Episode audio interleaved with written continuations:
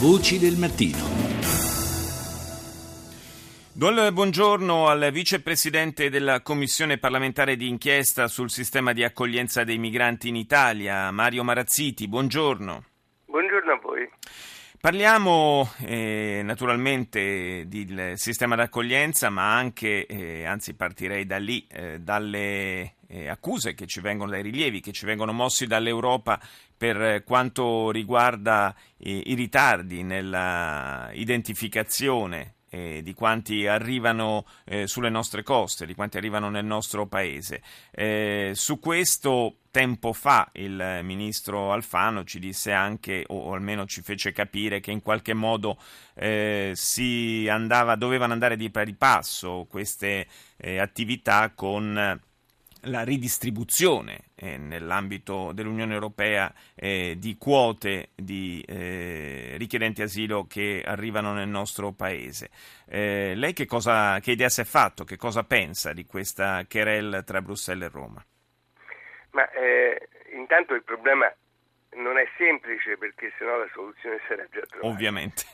il primo fatto importante è che iracheni siriani ed eritrei eh, negli, negli, incontri europei eh, sono ormai eh, chiaramente persone che vengono da paesi in guerra e che dovrebbero eh, essere eh, ricollocati in Europa secondo gli accordi fatti. Quindi queste persone sono quelle che fanno parte della cosiddetta relocation, tanto è vero, siamo stati mm, tre giorni fa a Bari in Puglia il centro di Bari, il Cara di Bari, dovrebbe diventare uno di quei luoghi diciamo, per la ricollocazione rapida, quindi una parte del centro dovrebbe essere proprio per il transito, per l'identificazione, il transito rapido e eh, per andare nel resto d'Europa.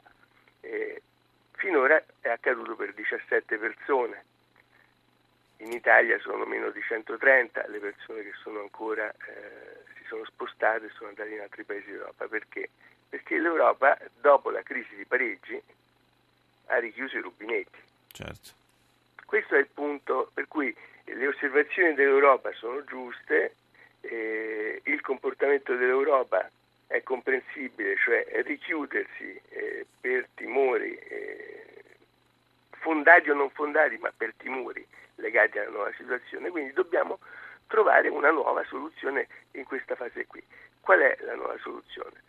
L'Italia è pronta a identificare tutti, eh, sta creando gli hotspot, cioè dei punti dove quando arrivano anche numeri consistenti le persone vengono identificate e poi vengono distribuiti in vari centri in Italia e poi alcuni di questi possono andare anche in Europa.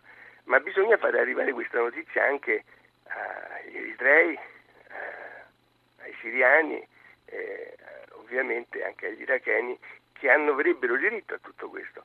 Quando partono, eh, ormai si è già sparsa la voce che invece il rubinetto si è chiuso, quindi queste persone eh, hanno paura e tutto farebbero pur di non farsi identificare. Qual è il motivo? Non perché sono dei criminali, ma perché se vengono identificati a causa delle norme di Dublino, le norme di Dublino eh, fanno sì che si possa rimanere soltanto nel paese in cui si tocca dove si è identificata la prima volta, quindi non, può, non si può più andare nell'altro paese europeo dove magari si hanno i familiari, dove ci stanno i ricongiungimenti, dove si ha più speranza di, di vivere meglio. Allora, la norma di Dublino può essere non aggirata, ma per esempio può, noi proponiamo, io ho proposto che l'Italia con la Germania, con la Svezia ci siano degli accordi bilaterali per cui ci possa essere libera circolazione tra questi due paesi. Dall'altra l'Italia si impegna fortemente a identificare tutti. Cioè è chiaro che le frontiere esterne debbono essere eh, assolutamente sì. sicure perché ci possa essere la circolazione interna. D'altra parte lei parlava di accordi bilaterali ad esempio con la Germania, sappiamo quale sia la posizione di relativa apertura della cancelliera Merkel, ma è anche vero eh, che mh, poi in particolare dopo le, le stragi di Parigi non proprio la maggioranza dell'opinione pubblica e conseguentemente anche della rappresentanza politica sembra sintonizzata sulla stessa onda. Ma guardi, eh, intanto io ho incontrato eh, anche il Presidente della Commissione Affari Europei del Bundestag eh, e, la, la, cancelliera Merkel, c'è grande sintonia, è donna e leader di grande coraggio, quindi anche se c'è forte opposizione, le cose giuste cerca di farle. E quindi la Germania in questo anno eh, si è impegnata a prendere fino a un milione di profughi, cioè noi abbiamo 170.000 certo. il Libano ce n'ha un milione con una popolazione che però è 15 volte di meno. Ecco, quindi noi possiamo lavorare in questa direzione, ma soprattutto eh, noi possiamo eh, riattivare il meccanismo della fiducia, quindi noi possiamo identificare, ma avendo l'istantaneità della possibilità di, della relocation, altrimenti rischiamo di, fare, eh, rischiamo di dover fare violazioni di diritti umani pesanti, perché quando dei poveri profughi spaventati, fuggiti da guerre, schiavizzati dai trafficanti umani arrivano e tutto farebbero pur di non farsi prendere le impronte digitali, eh, significa picchiarli significa torturarli. Allora, questa è la situazione in cui noi ci troviamo. E tra l'altro, allora, tra l'altro i nostri centri, lo denunciava lei stesso, Marazziti, insomma, mh, qualche, qualche, carenza la, la, denunciano? Ma guardi, il problema è che è, è il modello dei CARA, dei grandi mm. centri, che è in che andrebbe rivisto. È un po', è un po disumano. Se, se i servizi igienici sono a un lato del campo e proprio container sta a 300 metri, d'inverno è difficile andare di notte eh, in quei luoghi, no? oppure eh, rischia di essere pericoloso certo. se c'è qualcuno che vuole approfittare di te. Insomma, ci sono delle situazioni che vanno riviste e sicuramente il sistema degli spraccia di dividere in tanti piccoli centri su tutto il territorio nazionale con un progetto di reinserimento è molto più eh, funzionale, accorciando i tempi sicuramente dell'esame delle domande di asilo o anche dei ricorsi in caso di rifiuto, quindi accorciando i tempi nei CARA, nei centri, eh, in tutto il sistema, ma soprattutto l'Italia dovrebbe avere un progetto, un disegno su che cosa fare, non solo l'Italia, anche l'Europa.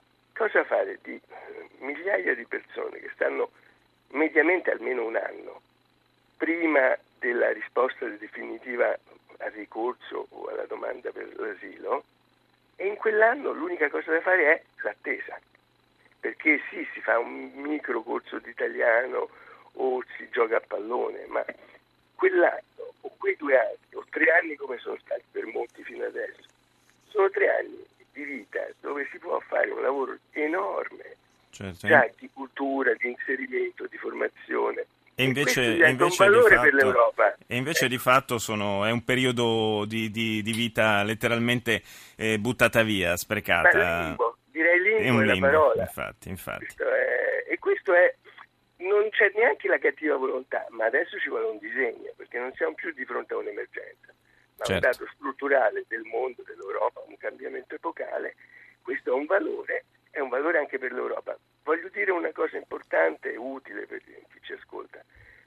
Non c'è un caso di immigrato arrivato con i barconi o in altro modo, ci sono molti eh, studi delle procure, che ha mostrato un rapporto col terrorismo jihadista, mentre ci sono vari casi che hanno mostrato che il terrorismo jihadista sfrutta economicamente il viaggio e il passaggio di queste persone. Quindi non c'è allo stato attuale alcun problema di sicurezza, mentre c'è il problema di creare i viaggi sicuri. Per cui io, abbiamo, io ho proposto e noi abbiamo proposto anche in Europa eh, quel discorso che fa il Premier Renzi sul diritto d'asilo europeo, ma eh, dove la, la domanda eh, di asilo, di protezione possa essere fatta prima di arrivare in Europa, cioè nei paesi di transito. In questo modo si riescono a fare degli hub umanitari, questi hub significa che da lì si decide chi può cominciare a venire e lo fa in un viaggio sicuro e non in mano ai trafficanti. E su questo, su questo, però insomma c'è ancora molto lavoro da fare, siamo, siamo molto indietro, c'è la consapevolezza, però dalla, passare dalla consapevolezza poi all'organizzazione di, di, strutture di questo genere mi sembra che sia ancora un percorso davvero molto lungo.